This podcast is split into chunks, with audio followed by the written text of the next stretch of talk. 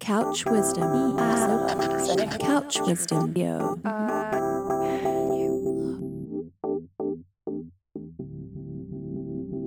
Hey, this is Todd Burns from Red Bull Music Academy. Welcome to Couch Wisdom, Red Bull Radio's podcast presenting the best of RBMA's lecture archive.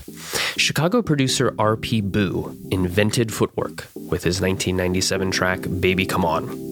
A dancer at first, Boo bumped up the tempo of Ghetto House and established a new template that lit a fire under an entire generation of dancers and producers.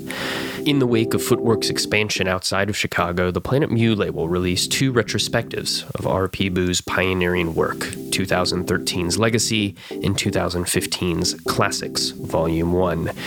Boo, meanwhile, continues to produce and DJs around the world, the enduring success of his music proving that there's still no one quite like him.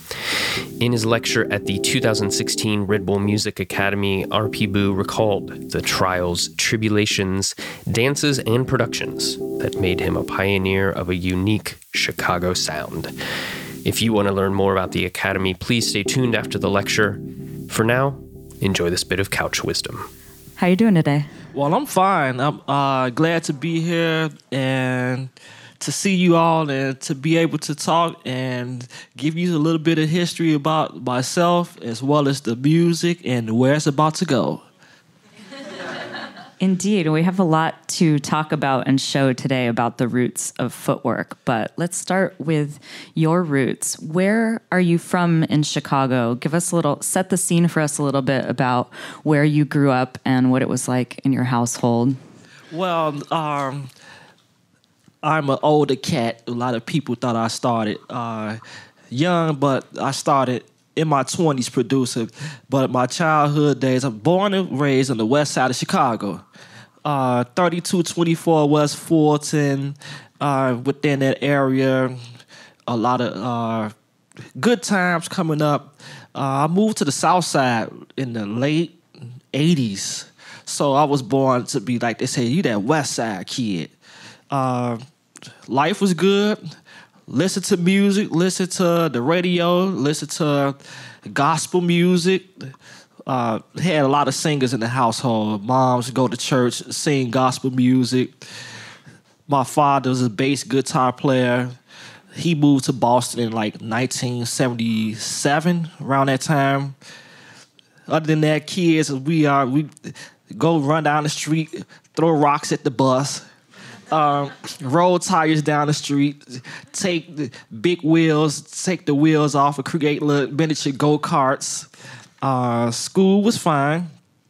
Other than that, I used to always have this dream, and I see these commercials, and I see like these old funk bands, and one day I saw, I think it was like Earth, Wind, and Fire on this commercial, the bell bottom pants and the trumpet players in the background, and I just looked and I said, one day I want that to be me. I wanted to be a person that always play like the lead guitar, the bass, but that didn't happen. Other things took place, and in the days to come, only time will tell. But I didn't know what was going to happen. So, hey, the '80s was good. Now I'm on the south side of Chicago permanently, uh, far south to where very well respected I could walk anywhere in the city I want to walk. Uh, Let me be... ask you something because a lot of people in tracks and stuff talk about the south side of Chicago. What is the significance of that compared to the west side or the east side?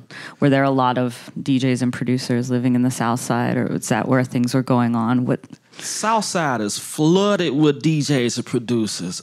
I didn't know nothing about them until I moved to the south side. I only knew a couple of people that was out west, but it had a bigger scene because that's where a lot of Chicago house surfaced and went to the south side of Chicago. You got like Terry Hunter, Emmanuel Pippin, uh, Lil Louis now was out there. Um, then you had Frankie Knuckles would go out there every now and then, but a lot of the people that was out south was more house head than anything and that's where a lot of these DJs was coming in from Mike Dunn. Uh, man, the list goes on and on, and like the majority is still right now today. a lot of the big parties of house parties are done on the south side of Chicago. Still like that today. So you weren't really allowed to go to parties for a while, right? Nah. How me? old were you when you went to your first like club night or party? Tell the truth. I was in my twenties. Actually, I was in my twenties. Uh, I didn't do nothing in high school. I was just this kid that go to school, get good grades, come home. All the other kids would go out and party and have a nice time. And I was just more focused on getting a high school graduate, uh, being a high school graduate, and getting my diploma. Um, I think the first, the first big party I went to before I started going to club, and that's when I met House-O-Matics. And when I walked into this party, I was just introduced to the sounds of Deeon and Milton. And the subs was hitting so hard, but when the kids walk past me, they just go find this circle and it just started dancing. And I was just hooked right then and there. I was like, what is this I just walked into? It was just something I'd never seen before and I never heard anybody talk about it, but I saw it firsthand and I just fell in love. Man, we'll get to House of in just a quick second. But before that, I just want to say you were listening to the radio, right? Yes. So that was your introduction to house music. Radio was the introduction to house music. Yes, it was. What were you listening to? Oh, I was listening to uh, WBMX, the Hot Mix Five. Uh, one of the the main people that's on there was uh, his name was Keith Farley, but they called him uh, Farley Jackmaster Funk. Farley Jackmaster Funk was just brilliant on those turntables. That dude, once he get on, I don't care who was on before him. When they hear Farley play, everybody bring out their tapes and press record. I don't care if the radio station was talking along it. That dude played tracks and stuff that he made. He played like Detroit house music, but his mixing skills and his scratching skill was just out of this world. I'm talking about just. I wouldn't record nobody else but Farley, and the way he played was just like bananas. But that was the radio. But what made me go into it another way, I went to a party my cousins used to have, and there was these two brothers named Chris and John. And they had come out with the music same as Farley would play it, but the way they played it was just like grimy. I was like, these dudes sound better than the radio. I said, now nah, I gotta do it. And a lot of people didn't know that uh, my style was created off of that. And that's why you have the way I set my uh, breakdowns to where my chemistry when I make my tracks, when I first started, if you started playing any other person's track with a break with the breakdown it blends, it just create that chemistry. But it, it was from them it was from those days. And a lot of people like, how did you do that? I listened to the radio. I studied. I, I, I put it, I, I learned and put it in my music, and it just came out phenomenal. It, so hey, it worked for me. It could work for anybody else, but they wanted to go somewhere else. Hey, I stuck with the chemistry, and I left it that way. Amen. Uh, when you're talking about House-O-Matics and DJ Deeon and Milton, uh, that gets to be a little bit later. So, what year was it that you went to your first party? 1992. I had graduated from high school in 1991. So 1992, uh, I was like, let me do something. Now I don't have to stay in the house. Moms was like, hey, you're out of high school now. What are you gonna do? You got a job. Go out, do some things. Oh, I can. Okay, I'm gone. I'm outside, but I was able to manage that. Go to work, party and enjoy buying new equipment, turntables, and it just started. And when I met House-O-Matics, the day I went to go trial for them was the day of the beginning to where I'm at right now. Okay, so what is House-O-Matics? House of Maddox was a uh, dance troupe of uh, teenagers south side of Chicago that uh, wanted to do something different with the uh, teenagers. A couple of guys. Well, the president name is Ronnie Sloan, and he have two brothers, David and Dave, and they danced a lot. Ronnie danced as well and he went to Gage Park High School. So a couple of guys that I knew that lived in the neighborhood used to dance for them. And when they danced, it was like they get about four or five guys, a couple of girls, and they come on the streets and they go find people that they knew knew how to dance and battle them on the streets. And it was fun. But it was something to where once the people in the neighborhoods and other places started seeing them, they started coming in and Housematic decided one day, hey, let's throw some parties. When they started doing their parties, that's when they linked up with Deeon and Milton. And their first party that they did, they did it for uh, I think two nights in a row, and they packed it. I'm talking about if the fire marshal would have came, they would have shut it down.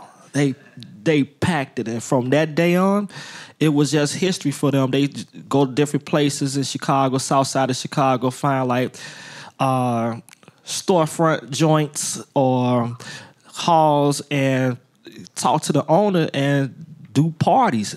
But the word got around town so fast to the point that what all you had to do was mention Housematic and people was there. So I had to got curious. I'm like, I need to go find these dudes.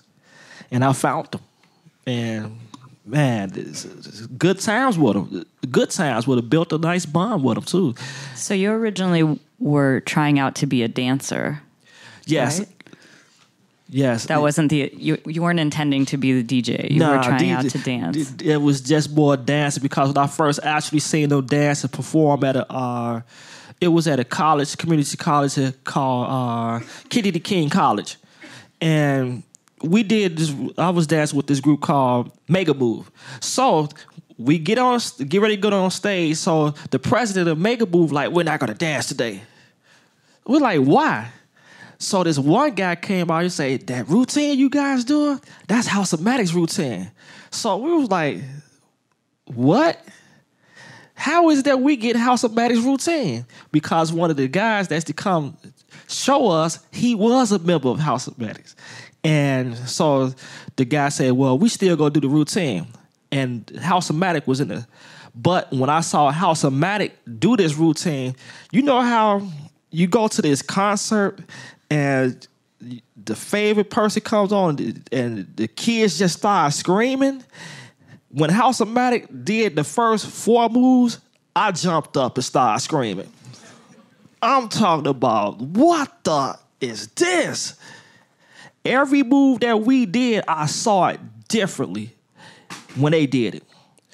Percolators, the way we did percolators, it was cool to the people on the street, but they changed it. But you could still see it. I like, oh my God, I gotta get in this group. And the track that they was dancing to, it was one of Deeon tracks. And that just fit, it was just something totally different. It was the dancing was on point, the track was on point. It was nothing like ever seen before. And man, Housematic kept that reign from the day they started. I don't know what year they started, but in 1998, uh, situation took part to what the group had uh, dismember for a while. But up to 1998, no dance group in Chicago could even touch them. Okay, so now we're getting into the part of uh, Ghetto House and Dance Mania and Chicago House kind of speeding up because I guess that must have been what Housematics yes was dancing to. So you try out to be a dancer, and then uh, the guy the guy running Housematics um, said, "Do you want to be a dancer or are you going to be the DJ?" Yes, it was. Um, I say when I first started after uh, we got into the dancing where we used to go get our mixtapes done. I used to do a couple of them for the group. They worked out pretty fine. But then doing these parties for Housematic, it was like I was the main DJ, even if they brought in Deeon and Milton. Um, Deeon and Milton uh, might close out, but I open it up. But it was like to the point. Ronnie was like, "Hey, okay, what you want to do?" I see you love to do your music, just spin the records or dance. He said because we need you to be in one place and just focus on that. And he was like, "What do you want to do? Do you want to uh, dance or do you just want to uh, make the tracks and uh, be the DJ?" That was an easy question for me. I was like, "I'm not gonna sit back and keep dancing. I'm going to the music." That was simple. hey, thanks for the ultimatum, but hey, I'm going. This music is where it's at. I bought this equipment, and I ain't finna stop spending no equipment for to stop spending no records for nobody. Hey, this is what I want to do, so I took the opportunity and I ran. I hey, I'm still getting down now. you do. Maybe we'll see some of it tonight. oh yeah. Play. Oh yeah. Oh yeah. You and you and Tay can have a footwork battle. Hey, we'll we'll we'll get out. I know, I've seen it. Um, the reason that I think this is so interesting, though, is because you started off DJing for a dance crew and making tapes for a dance crew, and yes. that's um, a really important foundation, I think, of the footwork sound. Is that it was something created. Um, for the dancers to dance to and a conversation between you guys as the artist as the producers and DJs and the people who are on the floor right. doing the moves which is not necessarily true of all forms of electronic music. Nah, it was um the, meat of that is basically uh when we was doing the mixtapes, it was more of the dance group presidents asking us to put a tape together and still include like radio songs, even if it was like Madonna, some Prince, or Jagged Edge, the slow dance routines and they'll be like, "Well, uh, we know you got some tracks here around here somewhere. Throw some tracks in." Okay, that's an opportunity as the tracks I was making over the years could be put into this mix. But what happened to changed it into the more dynamic of the footwork saying is more of after the performances was over. And if they have like an after party, there wasn't no more five, six, seven, eights let's do this routine. No more. It was, let's do this all night long for six hours. Let's do this. So we planned the ghetto house, planned the booty house, and we were still able to see these kids pull out these footwork moves all night long. They might do a couple of like body moves, whips, but they just focused on the flow. And with that being said, after I started and the other DJs started doing it as well, like when Rashad came in, we actually was feeding off these people and feed with them. So we had the opportunity to experiment our music with them. And as the week goes, the months goes, it was more of, man, that track is hot. That track is hot. Come on, man, we want some more. And when it, when they thought that they were settled with that track, we throw another one on them. And every it got to the point to where when I walked through the party, even though I always had a nine to five, I could come in and play six or seven new tracks. And when I start off, I would play the new track right then and there. And the kids like, why are you steady doing this to us? Hey, I like to see you move. And they just wanted more, so everybody just got addicted to it. And like uh, a lot of other DJs will say, "You see what you just started, man. These kids out here, they don't want to hear nothing else. They just want to hear this this fast stuff. And uh, what what is it? Hey, we didn't we didn't have a name for it. We just played. We I'm talking about we just played from the heart, and we love to see them do their thing. And as they danced, it made us do more and that was just our gift back to them. So they was gifted to us, we was gifted to them. You're DJing these house-o-matic events. At what point do you decide to buy some equipment and make your own tracks? Well, uh, I actually started buying equipment in 1991 as soon as I got out of high school. But the decision to make tracks, it was, um, it really wasn't on my mind because I had the gift to play the music just I don't care who was back in the days, uh, even if it was Jamager, DJ Funk, whatever. If I had all their records, I could play it just as good as them, if not even better. But it was just about how I blend and make my uh, sets. But one day, after I had met DJ Sluggo, um, it was more of, hey, we need a new CD, uh, I mean, a new uh, mixtape made. So they said, we're to get Sluggo to make the tape. Go over to Sluggo's house, and I see this drum machine. So this one young lady says, uh, how you make your tracks? So he, he pulled out the R70. He had this small, I think, Gemini mixer uh, sampler. He had like, think, three buttons on it, and he explained uh, how he was making the track. So he actually demonstrated. So I'm like, that's cool. Uh, look like it's kind of easy. So a couple of weeks later, I was like, where did you get the uh, drum machine from? He was like, go to the Guitar Center. Uh, he said like about five or six hundred bucks. So I said, okay. Got my paycheck on a Friday. Went to the Guitar Center that Saturday. And when it picked up the R70 and came with no instruction manual, no no book. It was the last one. So the guy says, uh, we don't have any more coming in that we know of, but uh, we will sell you the display bottle. Do you want that? Yeah, I'm here. The only thing I got was uh, they wiped it off and gave me my power pack and sent me home. And I was just so glad to have it. And that's when I just started making my tracks. That was like late 1995. And I had some problems with it because I didn't know what to do. I, I seen the press record, I hit it click, click, click. I didn't know how to extend the bars. I didn't know how to do nothing. It was just set on one bar. And I just started from that. And the rest is like history. I wasn't using samples at at the time. Then I had bought my sample sampler from uh, DJ Deeon, the same sampler that he played a, made some of his biggest hits off of. Uh, and I just went to work and the tracks I started making started making some attention. So I was like, man, I'm getting the hang of this. And the people, even Sluggo was like, man, you got some nice tracks.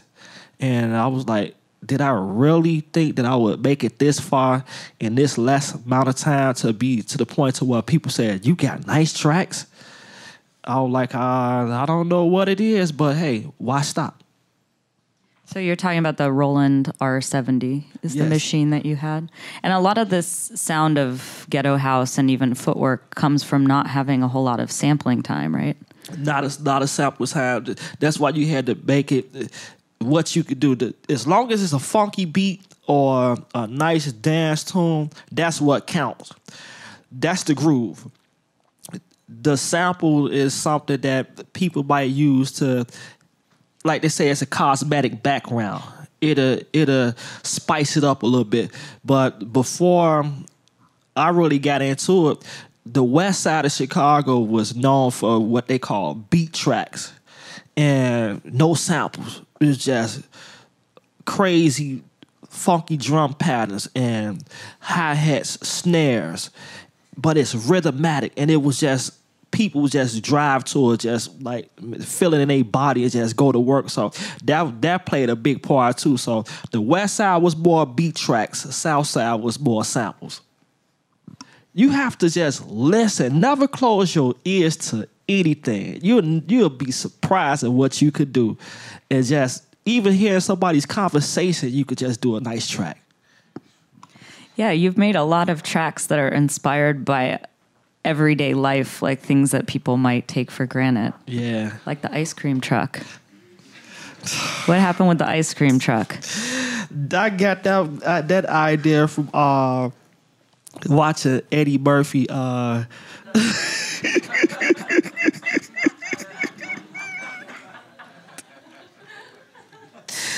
And once I say that, I couldn't do nothing but laugh. I said, you know what? I'm gonna make a track off the ice cream truck, and not knowing that uh, this the same time a Master P did his. So that's why I actually got that sample from from off the Master P ice cream truck. And once I found out it was just that open space, I was like, oh yeah, I got you now. And And I like, let me try something different. And it happened, and people just fell in love instantly to that. So, hey, that was just the begin. That was just the beginning of my days. And you had uh, a little girl who was your neighbor that you Yeah, asked to do Brianna. some vocals. Yeah, and uh, as I told her what to say, and same thing like Eddie Murphy say, I got some ice cream and you can't have none. I just want to see a kid do it, and it worked. That's cool. I love how you're just incorporating elements of everyday life. Yeah. It's not like you have to go find an orchestra sample or some really Wow. highfalutin thing every time. Well, Baby Come On was one of the tracks that I really wanted somebody to be on it as uh, a, a young lady to be on it, but everybody asked, "No, I don't want to. I don't want to be on it. I don't want to do no track." So I just left it as is, and it became a hit, with or without. Um, I want to ask you about this other track called Pop Machine. Oh yeah. So you were where were you working at the time you made Pop Machine? I was working at a quick lube uh, called Speedway Oil Change. I think I was there f- well over like eight years when I made the track. And how I came up with the uh, the concept right outside the door of one of the bays, uh, we always had a pop machine sitting there. And for years, we went through a Pepsi and a Coca Cola machine. But it's like for some reason, just this one day, this guy goes to the pop machine and he puts his money in it. And he was like, hey man, what's wrong with this doggone pop machine? We were like, it took your money, right? You're like, yeah. Like, yeah, did it have a gun to you? Did it rob you? like, you got jokes. I'm like, nah. I say that pop machine. We forgot to put a, a sign up there uh, to let people know that it's not working. So I walked up to her, like, man, you probably had to walk up to it and just keep pressing the button, like, work, work, work, work, work, work, work, work. And it just hit me. I'm like, you know what? I'm going home. And I'm gonna make this, I'm gonna make a track called Pop Machine. I told my guy, I say, Marlon, I'm going home. I said, I'm gonna make a track called Pop Machine. Wait till you hear. The next day I played it to him, like, man, you a genius. He said, he like, you is a genius. And a lot of people love the track. I never put it out. I'm looking to put it out real soon, but it it worked. This track just worked. So what did the oil ch- guys at the oil change place that you were working at think about the fact that you were DJing and making footwork? Oh, they they was very supportive. If I make uh if I was doing like uh big CDs, uh, a couple of they buy it. They they would buy it, but they was like uh this just your gift. They work ten hours a day, go home, make tracks, go to sleep, come back. The next day, another ten hours. So I was comfortable with what I was doing. It, it was just working and seeing the public come in, I had great ideas to make tracks. Uh, just watching people come through, I made like a good eight or nine different tracks. Just watching people come through and the surroundings of this place. So Pop Machine was just one of them. Do you always have this mu- much fun making your tracks, or do you ever agonize over them? I have a lot of fun, uh, especially back in those days. Uh, I used to catch myself making tracks and actually dancing while I'm making these tracks. So as I'm dancing, I used to get a little bit out of hand and forget I was. Uh, I need to finish this track. You were dancing at work too, right? Oh my God. Oh man, I was known on 59th and Western.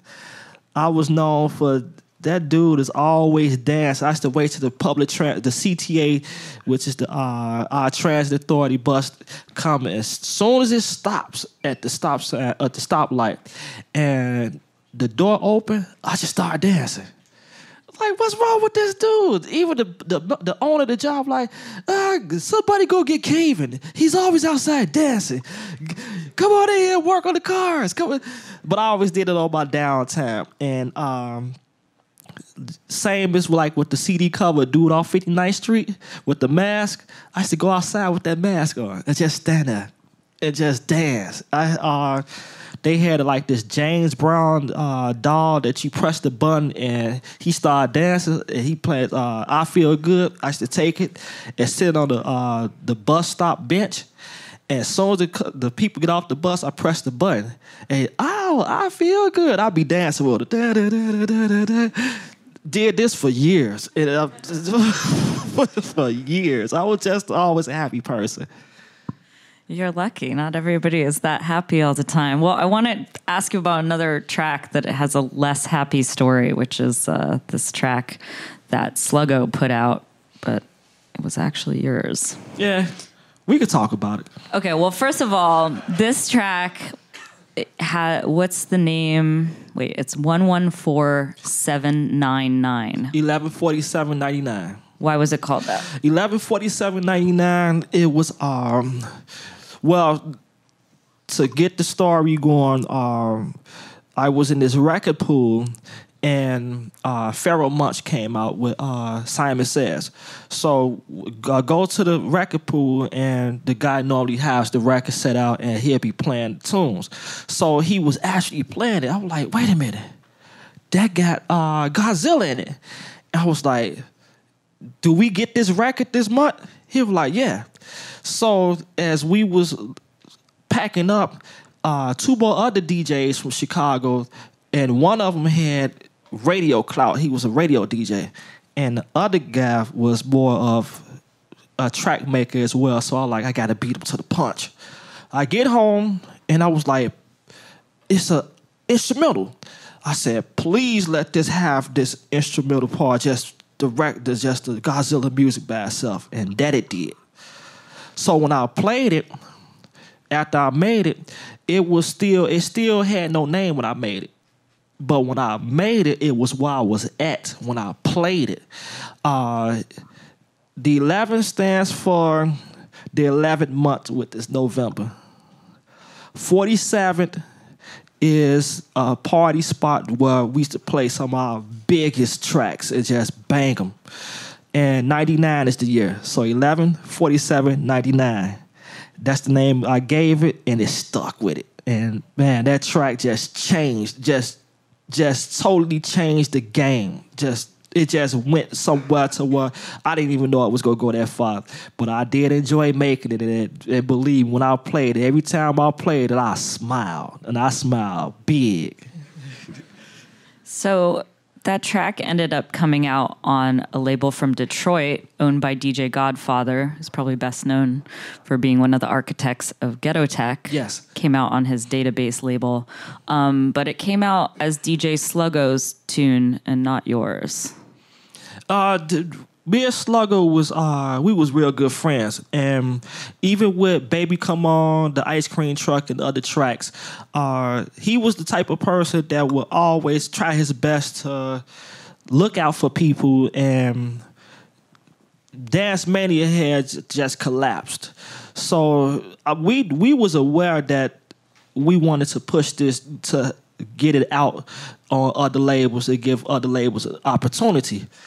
And what happened was that after it came out, it did come out on a label where my name was announced on it. And it just had uh, DJ Sluggo the remixes. But what had happened was that uh, we didn't know that it took off because I, I was at work and I didn't go to Detroit. I didn't go nowhere else. Uh, Spin Rashad, Deeon, think Funk went um, Clint, and when word got back, it was, hey, Sluggo did uh he's taking credit for your track that you did. But I already knew that because Sluggo asked me to do uh could he do a remix? Fine, no problem. I actually gave him my record so he could do it, chop his samples up. And I was like, yeah, I know Slug will have a remix. And the word got but like, nah, it's not the remix that he's claiming. It's the one that you actually did. And when I saw the label and I saw the print, it was DJ Sluggo's uh, remixes. But that wasn't the remix. It was the actual track. So he was able to put what he want because I had no access to Godfather. And that's how they got that's that's when it just went. No, I can't do this no more. Because Sluggo was not the only person that I had these problems with. I had problems with this with other people. That's why I left and became the dynamic. Once I became the dynamic, I saw the falling of a lot of people because me being able to sit back on the tracks and not come out into their presence, they couldn't hear me no more. And when I come back, the tracks that I left them off with, they were still playing. And so I used to always come back with more heat, more heat, more heat. More. How you do it? I caught on to it. I say, you know what? It's a dirty game out here, but you have to learn from it. And I was able to hold my head up high and just say, you know what? I just had to learn from it. And what happened after that? And when I made the other the remix, the other one that you was asking me about, oh, same sample. The, the same samples, nothing changed. I just reformatted the beat and it took off as well. So you put out this remix that you're referring to on Classics Volume 1 on Planet Mu some years later, I guess 2015. Um, mm-hmm. And this one is called 025203. What does that mean? 02 February. Five two. I used to live on uh, the street called Honorary 5200. That's the 52. 03 2003. Got you. I'll just bring this up because the streets are important. We'll get we'll be talking about yeah. some streets in a little bit. But as I seem to remember, that's 2003. Around those times, as you mentioned, Dance Mania, which was like the premier Chicago ghetto house, street house label, was sort of at the close. Ghetto Tech was kind of going on in Detroit, but you weren't in Detroit, you're in Chicago. And a lot of people from the house scene in Chicago like especially ghetto house were like kind of trying to figure out what to do and what was next because the label that they were all had a home at was no longer and like what's the next thing so how did it get from stuff that sounds like this to the more broken stuff that we know today as footwork well um after that started going on even though we still had our at this point in time it was uh a young lady named uh, Angelique. She decided one day she wants to do these dance troupe competitions. House-O-Matic had dis- diminished, went somewhere else, uh, and the up and coming footworkers started going into different dance groups, and we were able to have them come to like different park districts and have competitions against each other. And what was going on was I used to set up majority of the sound systems for these kids and always was able to play new tracks and we was putting out mix tapes and mix CDs at that point in time. But then it was this guy named Nick Parnell. We call him Nick's the man. And he was just this phenomenal dancer that could nobody just could nobody beat him that was in the party because he knew where he was going. But it was good people that was up there with him. But other DJs knew him through me because I used to be in this crew called Gutter Thugs, and Gutter Thugs was like the top to come in to uh, the footwork crews had to go through us. But Nick and other DJs like we need to do something with this dude they will make track after track after track to try to throw him off. And they just couldn't. He would just listen. So he said, you know what, man? He say, pay attention to what we always do. He say, they wait for the bass to drop. Then they start dancing. He say, we didn't burn them already. Well, what we mean burn them is basically if we know how to footwork, we could dance anything as long as there's a rhythm, there's a pattern to it, we would always start off dancing. We didn't care as long as it has a rhythm to it. So I said, you know what? I got an idea. I said, I'm gonna make this track and it's not gonna have no bass kicks, none. But it's gonna be to the point to where you can flow. So it was this guy named Darian. Darian used to dance for uh, Wolfpack and he was our first victim. And when he, him and Nick started dancing, so I played the track. It's called Plat Solo. Plat Solo was to the point it just played, and it was uh, off Space Odyssey 2001. Uh, reason why I sampled that because Ric Flair is one of my favorite wrestlers, so I had to use that against him. And when we played it, Nick he did it. I'm talking about he covered the whole floor. but Darian was standing there and he gave me this signal like, when is the bass gonna drop? We got him. I said we we just we pulled it off. We got him. After that, I started making the tracks and I separated.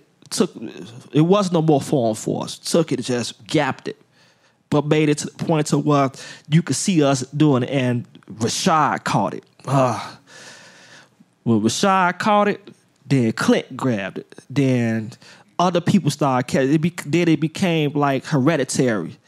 Then after that, I took away all the claps and replaced the claps f- for snares, snares and hi hats, and that's when footwork really got its the sound really got its signature. So I'm glad you mentioned DJ Rashad. May he rest in peace.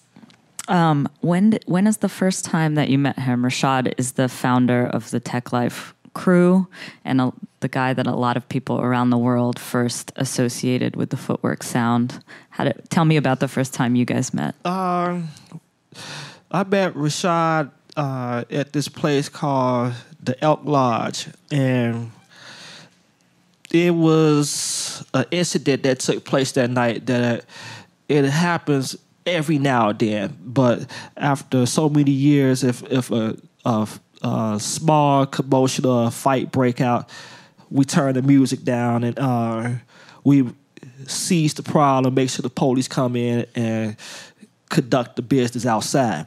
So this one night, uh, this guy, we had an issue. So the guy said, "Turn off the music." Okay, cool. Turn the music off. So I'm standing in front of the DJ booth, but right along the, to my left, there's a stage to where a crowd of people came up to see over my head to make sure nothing else was going on. And this one guy, uh, Ronnie was saying, "Well, turn the music up." This one guy comes past. He say, "Man, listen here. If you turn that music back on, me and you gonna have a problem." And this dude looked like he could knock a brick wall down. so I was like, you know what? Uh-uh. I'm fine. So a crowd of guys come up on the side of me, and this dude just stands there over my head. He looks at me. He said, "Hey man, can I get on?" Who is somebody better get this dude because he don't know. Hey, we can't start this music back up. But that dude was Rashad. I didn't know who he was until the next two weeks later. And I started listening to him and I started hearing him, but not knowing he was already following me. Uh, he was inspired by the music that we do, but Rashad already had access to radio stations and producing tracks. So, with that being said, uh, a couple of months later, we moved out to the south suburbs at a spot called Cavallini's. Rashad was DJing when I walked in, and Rashad he was wrecking. I'm talking about wrecking the party. Him and Spin, killing it, and he was like, "Well, get on. I want you to get on." So I played like four tracks before the music got turned off me into what the end of the party. But he's telling everybody like, man, this is the dude. His, at that point in time, I was not RP Boo, I was DJ Boo. And he say, if you can, next week, make sure you hit early. So when I came the next following week, that's when they got to see me. But Rashad, this is when I really first got to hear him. Those tracks that dude was playing was like I knew where the tracks was coming from, the samples that he was using, but he just had his own little twist to him that could nobody touch but him. And I was like, this dude is just nasty. And anything that I did after that, even if it was a concept to what he like, man, how you grab that? he complimented. And from that that point on, man, we just had one of the greatest bonds just producing tracks and just feeding off each other. But yeah, I still remember that dude. Hey man, can I get on? Nah. I mean, Rashad and Spin were pretty young when you first met them, right? Yes, they were still in high school. They were like, what, 16, 17? I think 16 to 17. Yeah. Because you, you were describing you're kind of like the big brother since yeah. you were a little bit older than they were. As, as uh, I would say that was like 97. That put me at uh, 25 years old. Yeah, they, they was babies.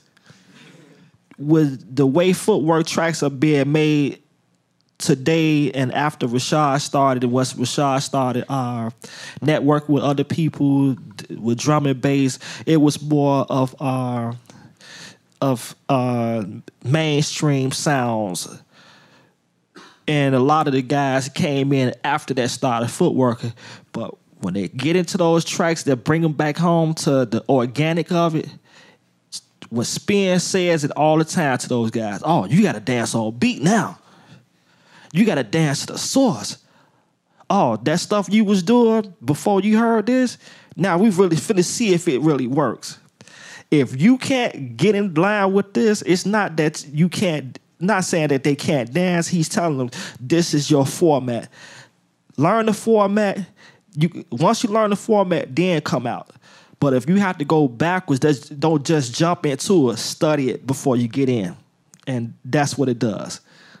What makes a good track that a dancer would want to footwork to? Depend on the producer. It, it really does. I'm not the only one that that does it. Uh, Traxman could do it every now and then. Uh, Clint can do it. Spin could do it. It's just what you have coming from your heart and what you want the track to deliver. My main approach is to be able to creep into your body just the sounds good subwoofers, the sound to what, even if you're not focusing on it, but being able to have some type of melody to where it catch a person's attention. If they can't dance, one of my greatest things I like to see people do is ball a face up. Like, what the is this? what is this I'm listening to? Not with the I don't like it, but it caught their attention. That's what does it. That's just the start. And when people see the orchestra orchestration of, of the footwork is doing it, a lot of people learned and got into footwork just because of that. And just say, hey, what is this? What did y'all just bring me to? Man, I gotta learn how to do this. Is it hard? Is, is learn once you learn it, you do footwork is the basics after you learn the basics it's not hard but it does take some time well once you master the basics you can pretend as you ride a skateboard and it fits in you could do jumping jacks you could do push-ups. It fits in. So that's why i tell people anybody could do it just don't rush it but it will come. So that's what the music does. It seems like you spend a lot of time with the samples and with them looping and figuring out ways where they can loop and say different things mm-hmm. than they are like maybe than the sample originally says.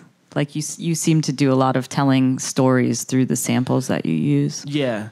Um that's my that's the main goal for to tell the story. It's it's like me orchestrating uh, a scene but just let the music tell the story. So that's how it is. Like uh, when I did uh, what you gonna do for off legacy, it was the same thing. Telling the story, what you gonna gonna do? It's, I just took that. That was one of my favorite ones that I worked on. Uh, one of the last tracks I actually, when I first really, really got into it, is when I did this track called Under the Stat. under the stat was supposed to come out on uh, Legacy, but we gave it to the Japan version. But that's when I really figured out how to work the R70 with a uh, Tascam track board and channel the different samples without putting it inside the sampler itself. And it just came out so beautiful and lovely. I'm like, oh, now I got it. But this was like 2009. So if I'm doing damage before then, I'm like, where is it going to go once I get what I really want? So it's still so much new stuff to come and being orchestrated. And I still have certain ideas with certain songs that I would like to use to help enhance that. And uh, that's why I like, hey, if it works, it works. But I like to hear, like, I love to hear people talk about having a good time, listen to the music, and that makes me want to do more for them. I mean, you've been making tracks since the early to mid 90s until now, and it wasn't like you told me it wasn't until you were 41 or 40 that you started traveling, yeah. DJing, playing this music. And you know things happen like this fallout with Sluggo, and um, you know other people around you started touring or getting bigger. Like, what kept you going through all this time? Did you ever want to quit and just be like, ah, well, I haven't you know, released this by now, so I'm just going to stop making music, or like I got too busy with my work and my life, or what were what were you thinking like during these various points, or did that not bother you? No, uh, I worked, and uh, me being able to working at Speedway and Oil, I worked there from 1995 to 2010, so they gave me good 15 years. After I say eight of those years was gone, I was like uh, immune to work. That was it. My playtime was just making tracks, but to be able to see Spin and Rashad go out and travel, and Rashad loved the tracks. So I was able to still give him the tracks. I say, if I can't play them, at least I know they would get played. And that's what kept me going, and him actually giving me the reports back to say these tracks are they really doing their things. And that's afterward. That's when I got the uh, okay approach with the hey, would you like to uh, be a part of trying to put your music back out through uh, this label called Planet Mu? I thought about what happened previous years, but I was like, this being a Rashad. I ain't worried about them. Why? Because they was one of the main ones who came back and gave me the report and had to help clear it up about I was the original person who made the eleven forty seven ninety nine, and they always had my back. So Rashad was like, "Hey man, what you want to do?" I didn't think twice. I just went, and the rest is history. And did Rashad also tell you that you were going to go on the road as a DJ? He um. Uh, told me that uh, he was always talk about me on the road. Then one day he came back from off this uh, tour. I think it was in 2009. So he come back off the London tour, him and Spin. And me and uh, I wasn't married at the point in time, but soon to be wife was talking. So I said, I want you to meet Spin and Rashad and I haven't seen them in so many months. And it's like every time I see them, it was like a, it was a big smile on my face because I was proud of the success, and them going around the world. So Rashad finally walks up. He say, "Hey, bro, it's time for you to go." What you mean? Say they ready for you. Say we've been telling them. Now it's time for you to go. I said, Rashad, you know I got this job, and you know I can't go I say, but if I do have a chance, you have to let me know six to eight months in advance. He was like, oh, I know. He said, that's what I told him. So Rashad always had that brain. He already knew, hey, let him know a year in advance. He said, they waiting on you, bro. He said, you gotta go. Believe me, it's sucking my head for and that's when uh, we had already did Bangs and Works, volume one and volume two. So I gave him uh, this track called uh, Area 72. Nobody knew about Area 72. Nobody in the United States knew about this track. Rashad was the only person I gave it to. And I say, play this while you out on tour. So he says, uh, okay, bro, I'll play it. So he give me, uh, send me a text via email. Hey, bro, Area 72 doing pretty good. It's, it's, it's, it's making a lot of noise. So I said, okay, cool, that's fine. So me not ever traveling across seas, he's over in uh, London with Tim and Barry. and I'm outside walking downtown Chicago, and my phone rings. And the first call, this guy, uh, Crossfire watching witness. Hey, bro, you gotta give me that man. What's up with that Area 72? I just had to stop. I'm like, what? What you say? What's up with Area 72? I say, how you know about Area 72? Me saying about saying next was the title is right. But how did they hit Area 72? Me not knowing about don't watch that TV and the time that it comes on here in the States, but the time you actually play. Soon as I said, I had to call you back. Before I can hang up the phone, another phone call comes in. Hey, Joe, it's Traxman. I need that Area 72. How did you? what? He said Rashad played it. When? Just now, bro. Just now, bro. I didn't see the tape until two days later, and I saw it, and he actually played it in its entirety. And he stopped it. That was the first world premiere of any track that was footwork made from another country that was never played in its own states. And that's when I got the, uh, hey, it's time for you an album. Can you drop us an album? And that's when I did Legacy. I'm like, you've been waiting for four years. Let's get an album. so what year was this that Area 72 dropped? Area 72 would have been uh, 2009 when I made it. But it just it just uh, came out. It was just here here you go. And and Area 72, the reason why I call it that is because I like I wanted something different and what it had to say. The year I was born, 1972. My style, my flow, my works, my sounds are from. My last name is Space. I'm coming from I'm coming to Earth. So I used everything that was inside of me. Hey, I'm the only like Lil Wayne had a picture on a double XL before he standing on the moon. I looked at and I said, I'm the only one that can stand on the moon. My last name is Space. I'm a real space man. So I incorporated all that, and when I used the sample from uh, Philip Bailey, uh, the Easy Lover, I was working at uh, this uh home shopping center uh Lowe's. And every night at a certain time, this the song come on. And I'm just steady bobbing my head. I was like, you know what?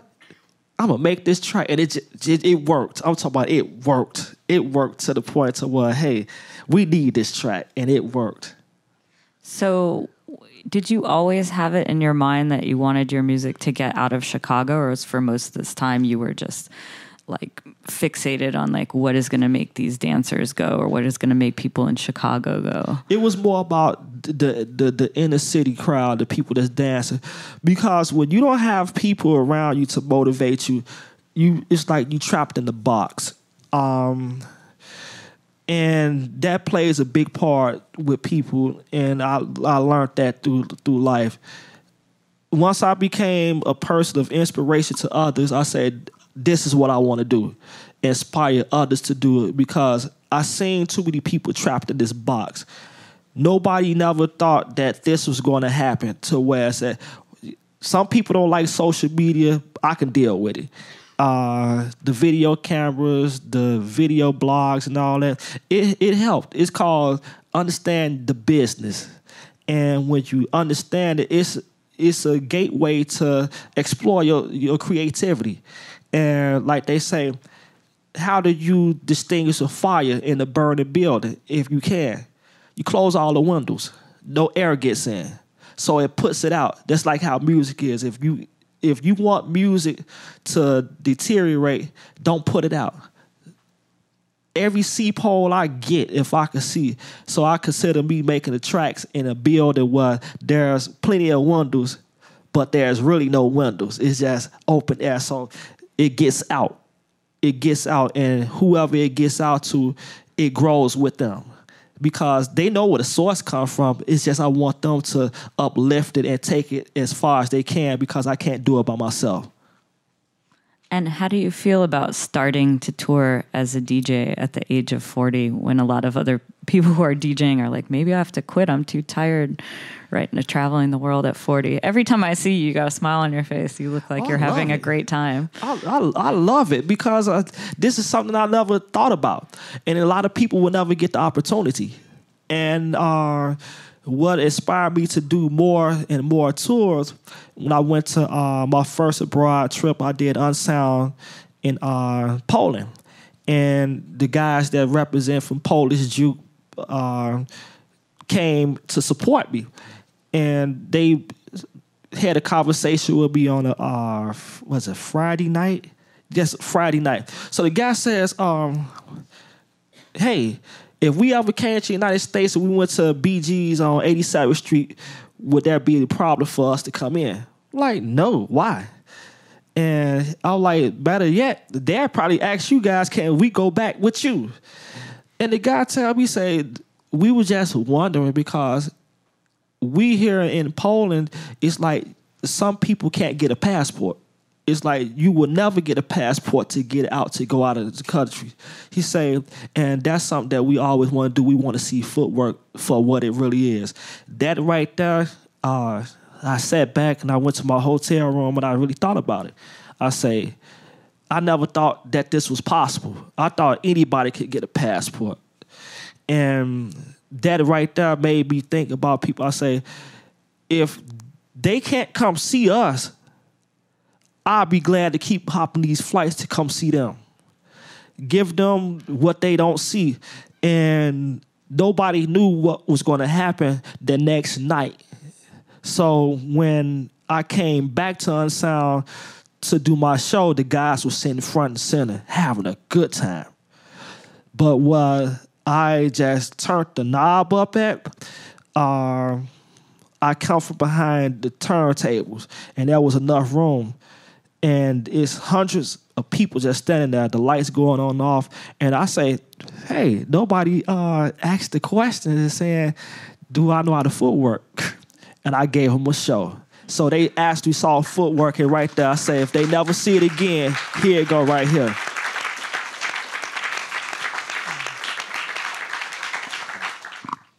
So now that you're traveling the world a lot, and going to places like Shanghai and Poland and stuff, is it harder? Your music is so rooted in Chicago and this dance history and the people that you're around. Like, how has it changed your music to be traveling all around the world? And is it hard to not be in Chicago as much because is Chicago essential to the music that you make? Chicago's where I just sleep at when I'm at home. That's it. That I don't think nothing else about it. The, the, the city is already embraced. Some people talk about, oh, we got to do this for our city. No, you don't. It was already done a long time ago. It, it, it's been done. You don't have, there's nothing to prove in Chicago. Nothing. So when I go out, the only thing that changes is if I hear something that I learned or I heard from these different countries, or if it's a track that motivated me. So that's different. So it's growing outside of Chicago now. It's growing in other countries. No matter if people don't think so, oh, it's growing. It's it's growing. There's no limit to it no more. It's just do it. Do it. Be happy that you're doing it and people that really love it, embrace it. The the the good part I like about it is being able to go to different countries that Spin and Rashad didn't touch, or places that they didn't go to, or people hearing, "Oh, we heard Spin and Rashad. Now we get to hear you." But they knew that Spin and Rashad like, "Wait till you hear RP," and the response is to, "Hey, man." What's this?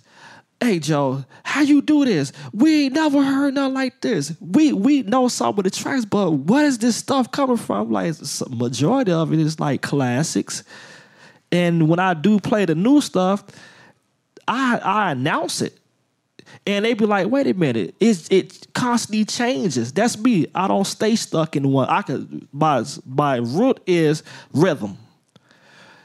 But the change of it is how the sample gonna go or how I might say something, how I might throw it in and how I might chop it up, uh, make it just fly somewhere else. It'll pan left, pan right.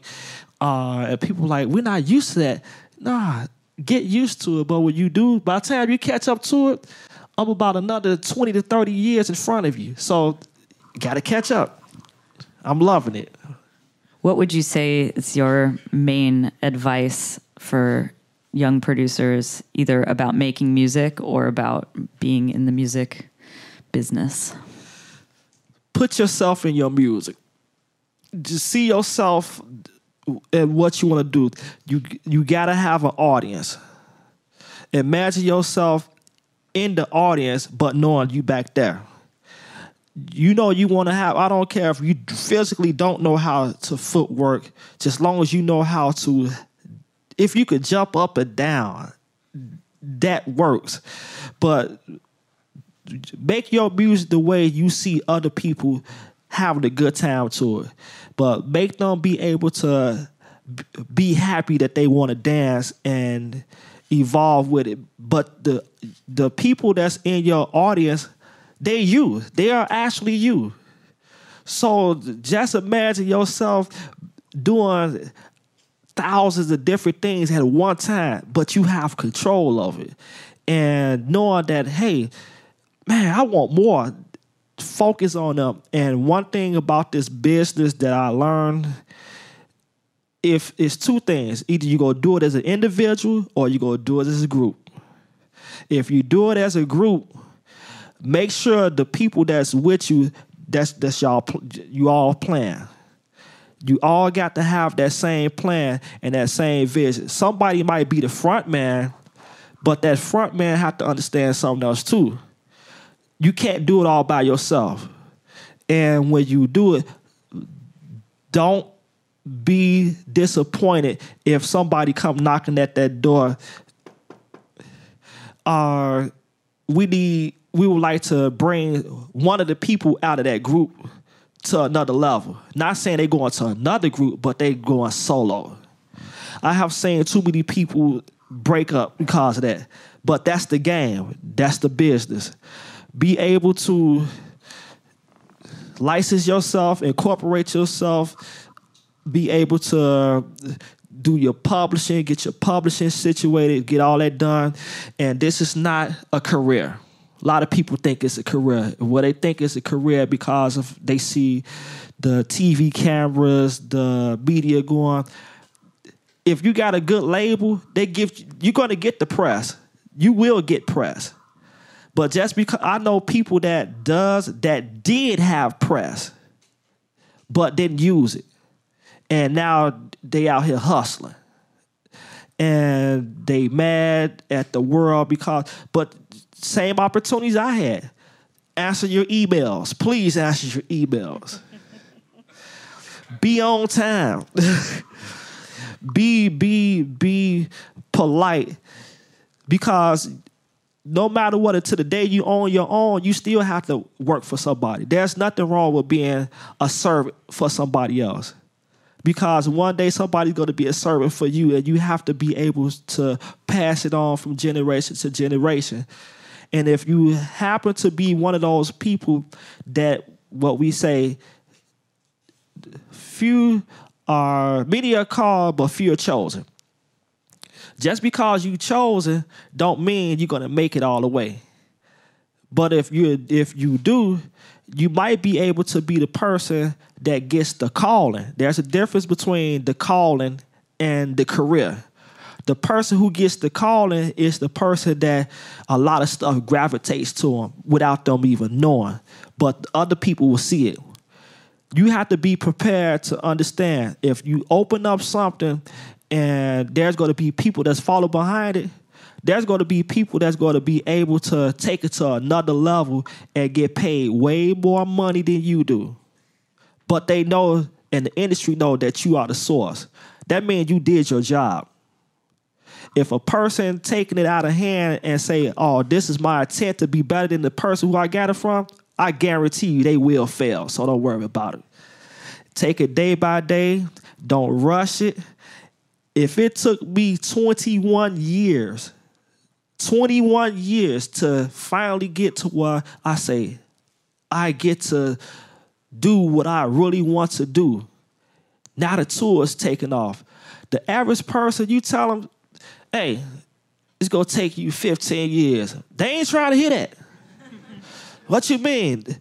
But when the person opens that door and it's open, me, Rashad, Traxman, Spear, we open the door. And that door means to what we travel.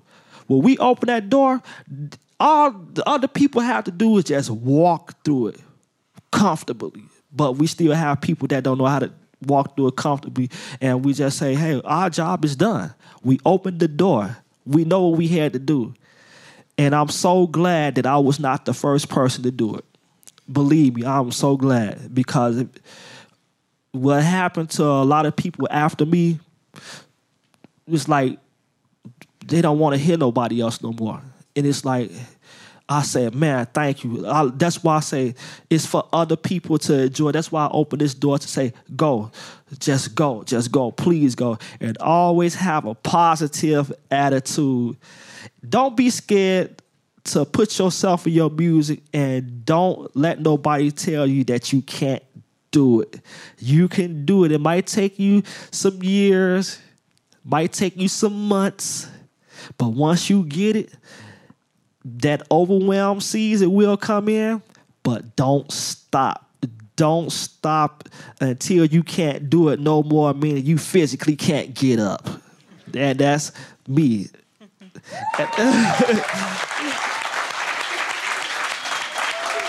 yes, yes, yes.